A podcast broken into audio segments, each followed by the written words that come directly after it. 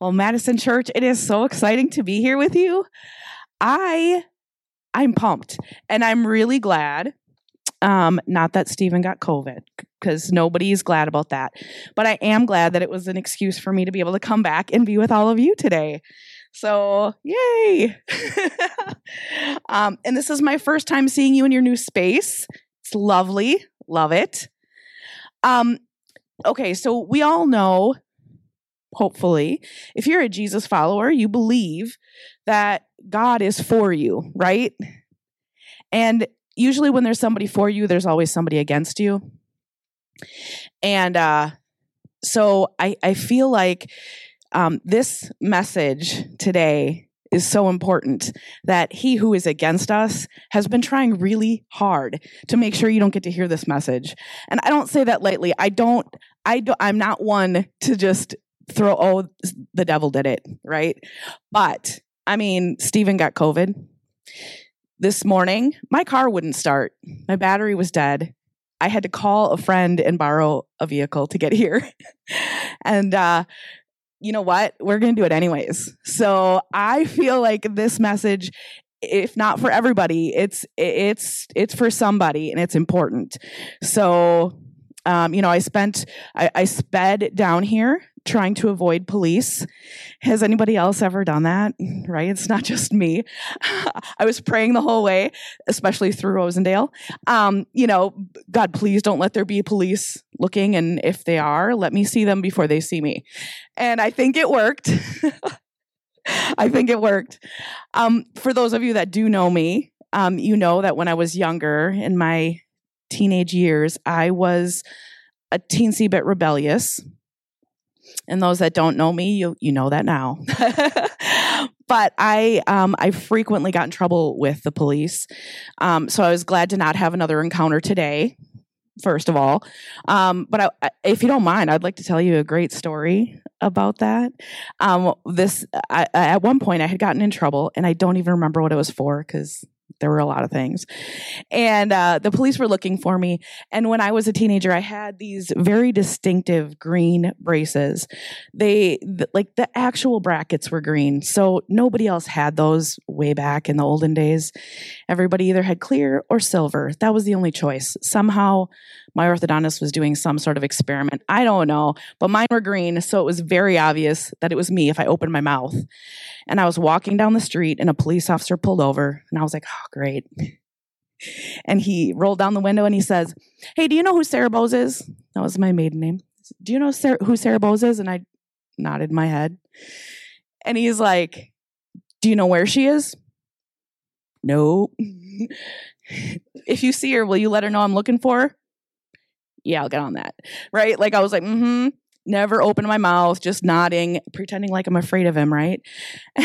so, so this this was one of my encounters, and I think I'm probably not the only one in the room that has had very funny police encounters. And I'm not going to ask you to embarrass yourselves today.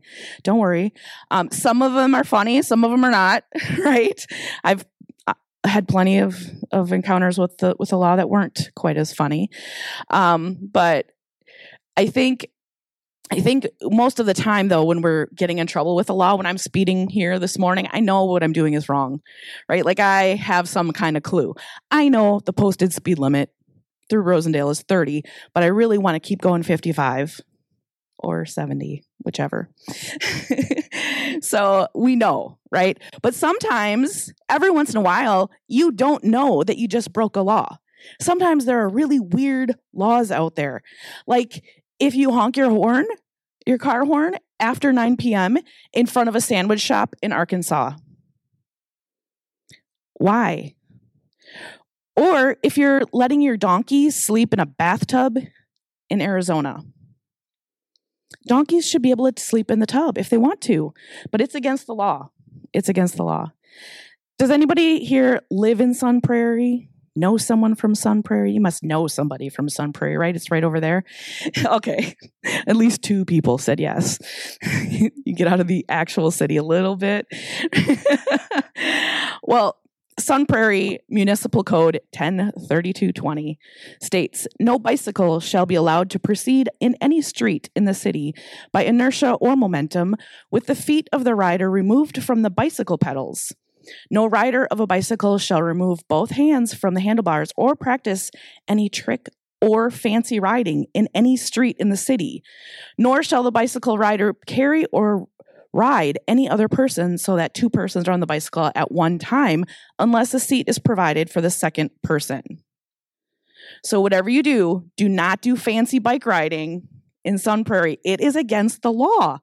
Now, you might do that and not even know, right?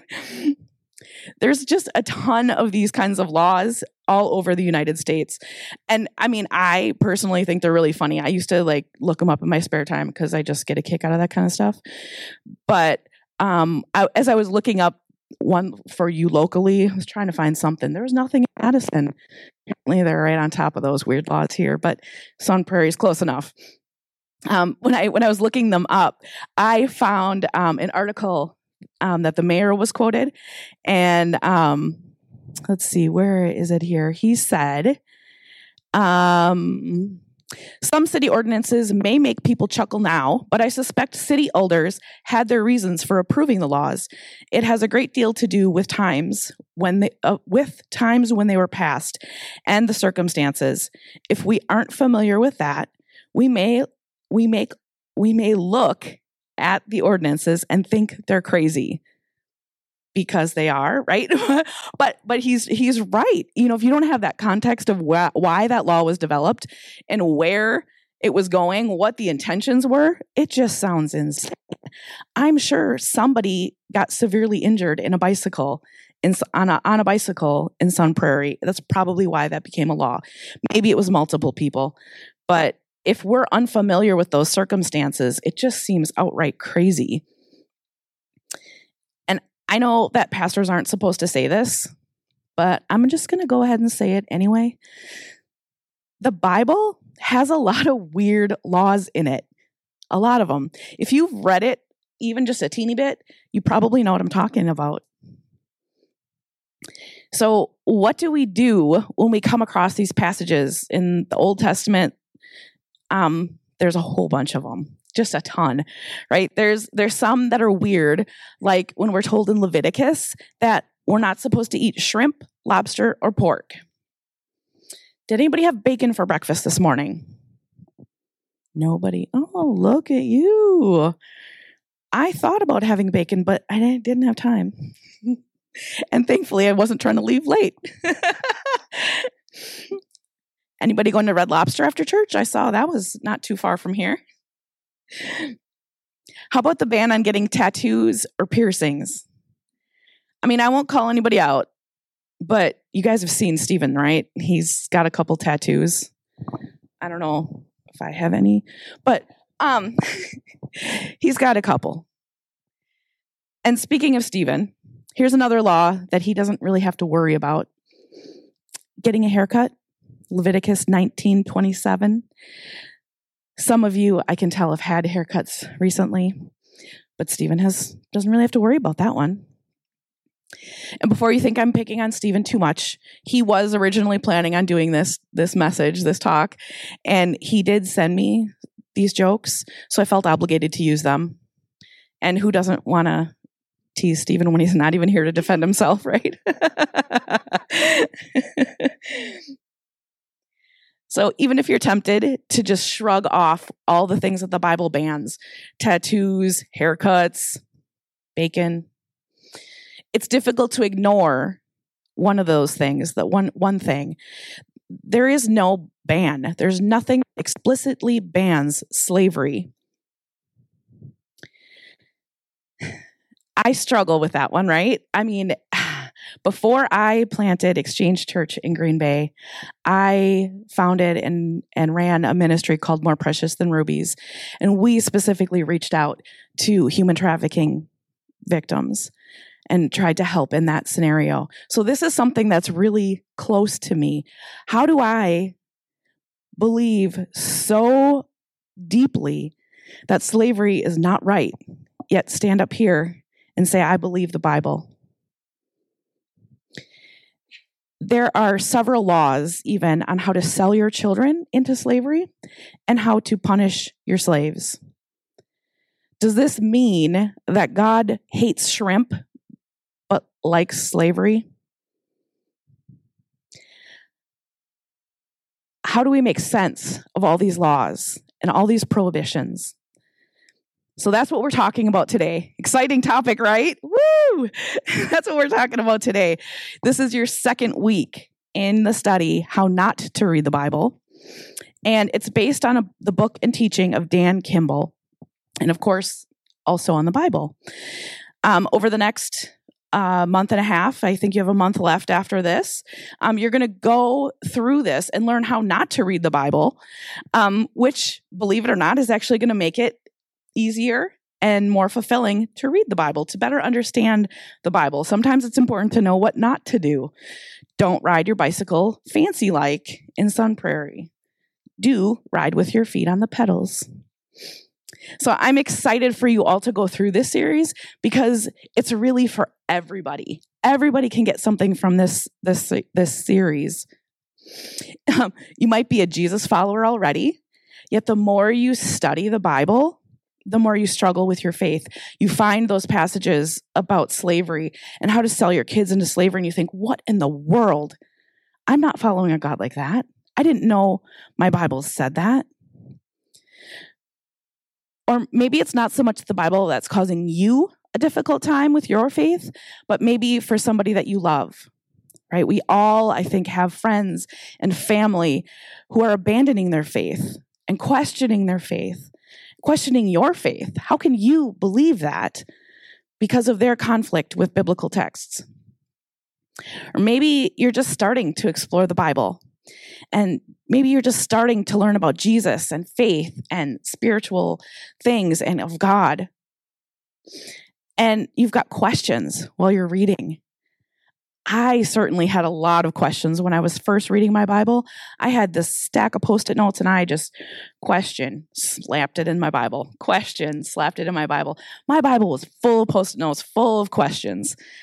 And you know what? It was it was a long journey to go through all of those, but it was 100% worth it. 100%. So, I mean, do what you got to do. Ask the questions even if they're tough. There are answers. But regardless of where you are on your journey, the Bible has become somewhat of a stumbling block for all sorts of people, for lots and lots of people. But you've got great people here to help you with that. Um, that's one of the reasons Stephen found such great value in doing this sermon series. You're going to learn what to do when you come across these crazy sounding parts of the Old and the New Testament. Because let's let's be serious. There's weird laws in the New Testament too. We like to blame them on the Old Testament and say, oh, that was before Jesus. We don't have to worry. But there's weird stuff in the New Testament too. But you'll also study several of those passages together through this series. So I'm really excited for you guys to go through all of that. It's going to be challenging, right? For everybody as we try to better understand what the Bible says, what it really says. I mean, the Bible is a collection of books. It's not just one book, it's a collection of books. And it's hard to understand because it was written in different languages um, over 1500 years ago in different countries, different cultures, by over 40 different people. And then, on top of all of that, it was then translated into English, and that's what we're reading. So it's difficult. And in addition to that, we also bring ourselves when we read the Bible, right? We bring ourselves into the reading, our preconceived notions, the teachings that we've had in the past, our personal biases. We bring those things with us each time we open the Bible. If you grew up in or around church, um, the kind of church you're familiar with, or if you have no church experience at all, all of that is going to affect the way you read your Bible today. It's important that we recognize that our preconceived notions, that our biases, and our attempt to to to understand the Bible can cause a problem. And it's important for us to come with an open mind to to just say, okay, maybe I was thinking over here, but really God was trying to say this. It's important to have that open mind when you look at your Bible. This isn't something that's new to us. It's it's not new that people struggle with what was going on in the Bible. Paul um, had an apprentice named Timothy, and in 2 Timothy 15, he Paul told Timothy, "Work so hard you can present yourself to God and receive His approval. Be a good worker." One who does not need to be ashamed and who correctly explains the word of truth. One who correctly explains the word of truth. Well, how can you explain it correctly? You have to know it, right? That's why it's important that we come with an open mind as we study. We have to work hard so that we can understand the Bible. And that will lead us to having a closer relationship with God and with being able to help other people do that as well, because we want to bring other people with us on that journey, right? We don't want to just be standing there, I love Jesus all by ourselves. That's why we come here for community, right? We want to be on mission with other people want other people to, to be on mission with us. And we want to gather other people so that they can know it. They can know God, they can know Jesus and the freedom and all of the things that come along with that. As a side note, I forgot to mention I'm allergic to spring. I did test multiple times. I don't have COVID. This is all allergies. So just in case anybody's anybody's worried, I feel like I needed to just give that disclaimer. My voice might uh, come in and out a little bit, but it's all allergies. so what about slavery? I brought that up earlier. It's in the Bible. What do we do with that? It's not just in the Old Testament like I wish it were. It would be so much easier to just say, that was in the Old Testament. I don't have to worry about it. But Paul wrote to slaves in Ephesians. Ephesians 6 5. Slaves, obey your earthly masters with deep respect and fear. Serve them sincerely as you would serve Christ. And then in Titus, he brings it up again. Slaves must always obey their masters and do their best to please them. They must not talk back. There's no doubt that those texts are actually in, in the Bible and there's more. What do we do with these passages that keep showing up throughout the Bible?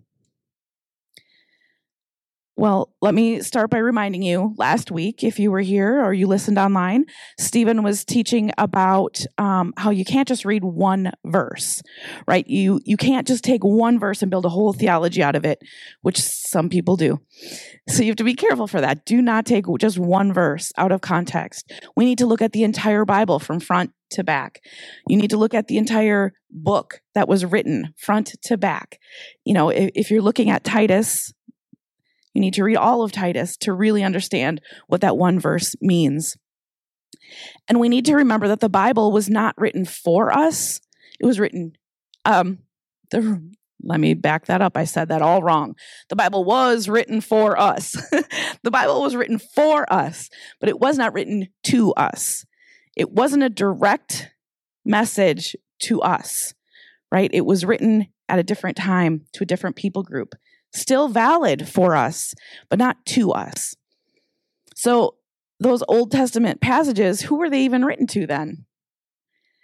Well, they were written to the ancient Israelites, and they received these original instructions some 3,500 years ago, which is a long stinking time ago.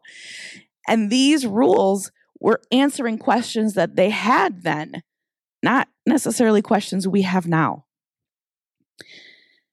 Um, and also, you might remember Stephen talked about different acts or movements in the Bible. And the law was given during Act, what he called Act 3, when redemption was being initiated. And that's important for us to get. When the law was being written, God was leading the Israelites out of Egypt and into a different land, a new place. And there were people all around them that they frequently encountered um, that were other there were other people groups that worshipped other gods. And they did that in a variety of ways. Um, they practiced all kinds of different evil things degrading sexual rites family members being forced into prostitution and offering children as sacrifices. That was just common religion worship in those people groups around them. And God was leading them through that. God did not want Israel to become like those other countries. God wants his people to have a distinct identity. God wants us to only worship him. And he does not demand those things. Tattoos and piercings, for example, they're not what we have today. They were very different. Um, the Canaanites, which was one of the neighboring communities of the Israelites, they would actually slash their bodies during ritual worship and during funeral processions and all that kind of that that kind of thing. And and then they would mark them with mark those slashes with ink. Um and that was all related to worship and their gods. Tattooing and piercing for them was about honoring God their God and honoring the dead but God was prohibiting an act of worship to other gods today's tattoos all these thousands of years later when redemption has already been approved, been provided, we're on mission, we're fine. We we're not worshiping other gods. I mean, if you, I guess if you're getting a tattoo and worshiping another god with that tattoo, that could be a problem. The Lord is going to have a problem with that. But that's not generally the case, right? Now we do it very differently. We're not slashing big open wounds. And and it's it's more artistic and sterile and it's not a ritual it's a form of expression what about shrimp and bacon what about bacon wrap, wrapped shrimp maybe it was fried in some sort of pork i don't know other times with like with shrimp it was probably to protect people they lived in a different era, right? And God was protecting them from sickness and harm. Um, these are kind of like the signs that you see in restrooms at, at food establishments that remind the employees to wash their hands, right? It's like a, don't forget, this is how you, this is how you stay safe. It's, it's the warning at the bottom of your sushi menu that says eating raw shrimp could be hazardous to your health you could get sick. You probably won't, but you could. Well, if you got sick back then, you couldn't just run to the ER. they didn't know what to do, right? I mean, maybe they had some ideas, but it was it was tough. I also read uh, heard one time that our our digestive systems don't actually have the enzymes to um,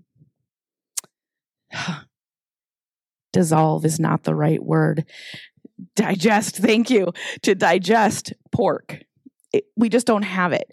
Like our body will process it, but we won't get all the nutrients that we would if we were eating beef or some other, or chicken or something like that. Beans, if you're a vegetarian, you know, like we we don't actually have enzymes to to properly digest. So it could cause sickness if you just tried to sustain your whole life on nothing but pork. So these guidelines are things that God gave for health. So the guidelines, the the bathroom signs, right? The the warning at the bottom of the sushi sushi menu, those guidelines are things that are similarly similar to the things that we've developed here in the US in the past 100 years, right? Those warnings are new in the US. So, I mean, if you think about it, Leviticus was pretty progressive for 3,500 years ago. That wouldn't have been a common thing that they would have seen back then. So, yes, to us right here, right now in 2022, God gave some pretty strange laws. But to the ancient Israelites, they wouldn't have sounded so strange. It wouldn't have sounded so bizarre. But what about slavery?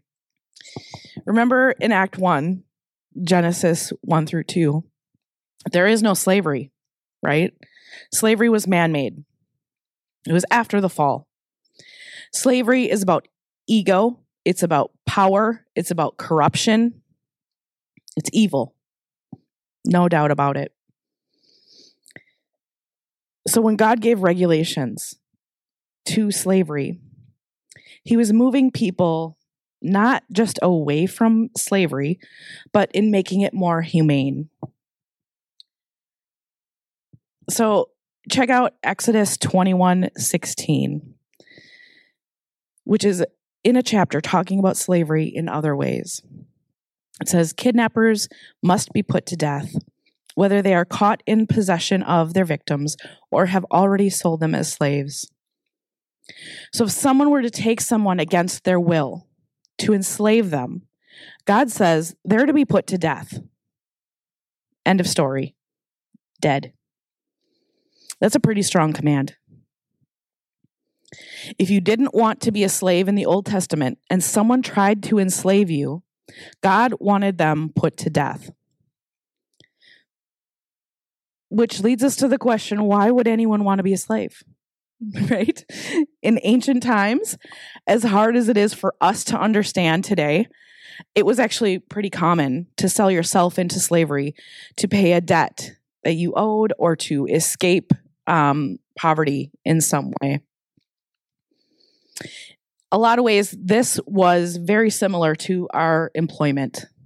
Maybe some of you feel like you're slaves at your jobs, but today's employment is actually closer to the slavery we read, read about in the Old Testament.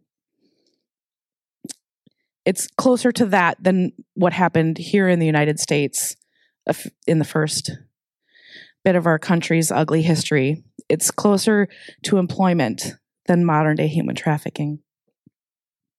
When we think about slavery today, we think about race based violent slavery we think about modern day human trafficking, we think about sex trafficking.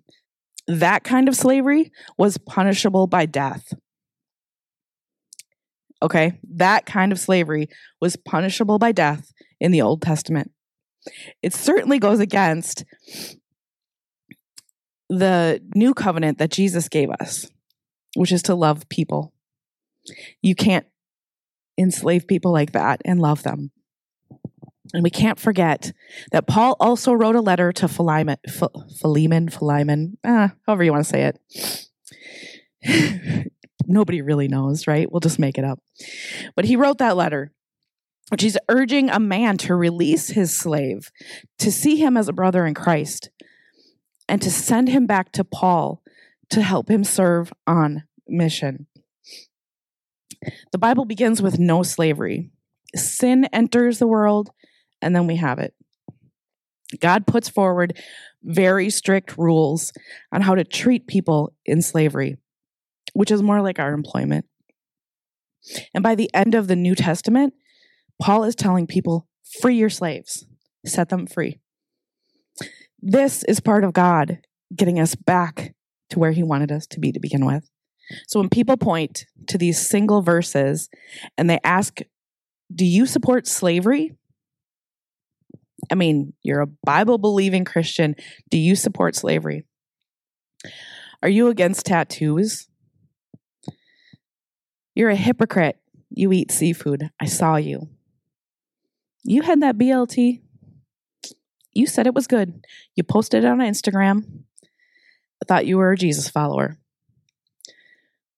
It's important for us to help them understand all these things. It's it's important for us to help them understand biblical slavery is different than race-based slavery, violent slavery, and human trafficking, which is unequivocally evil and horrific.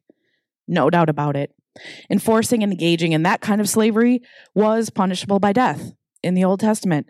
Biblical slavery was closer to employment. And so the rules in the Old Testament are more like union rules today. It's important to, for us to be able to, to let people know that because they may not know. Maybe you didn't know.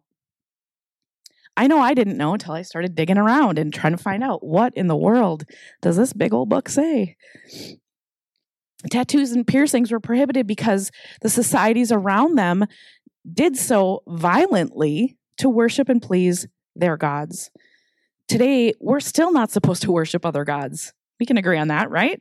We're still not supposed to worship other gods, but we can have tattoos and piercings. Not eating shrimp or bacon was about food safety and about being healthy and not getting sick. Consider the rules and the health measures that we have today. Did you know that it's illegal to buy uh, raw milk in the state of Wisconsin? We're the dairy state, can't buy raw milk. They've decided that's not healthy. It hasn't been um, sanitized, basically. so we have rules that are similar but different, same purpose.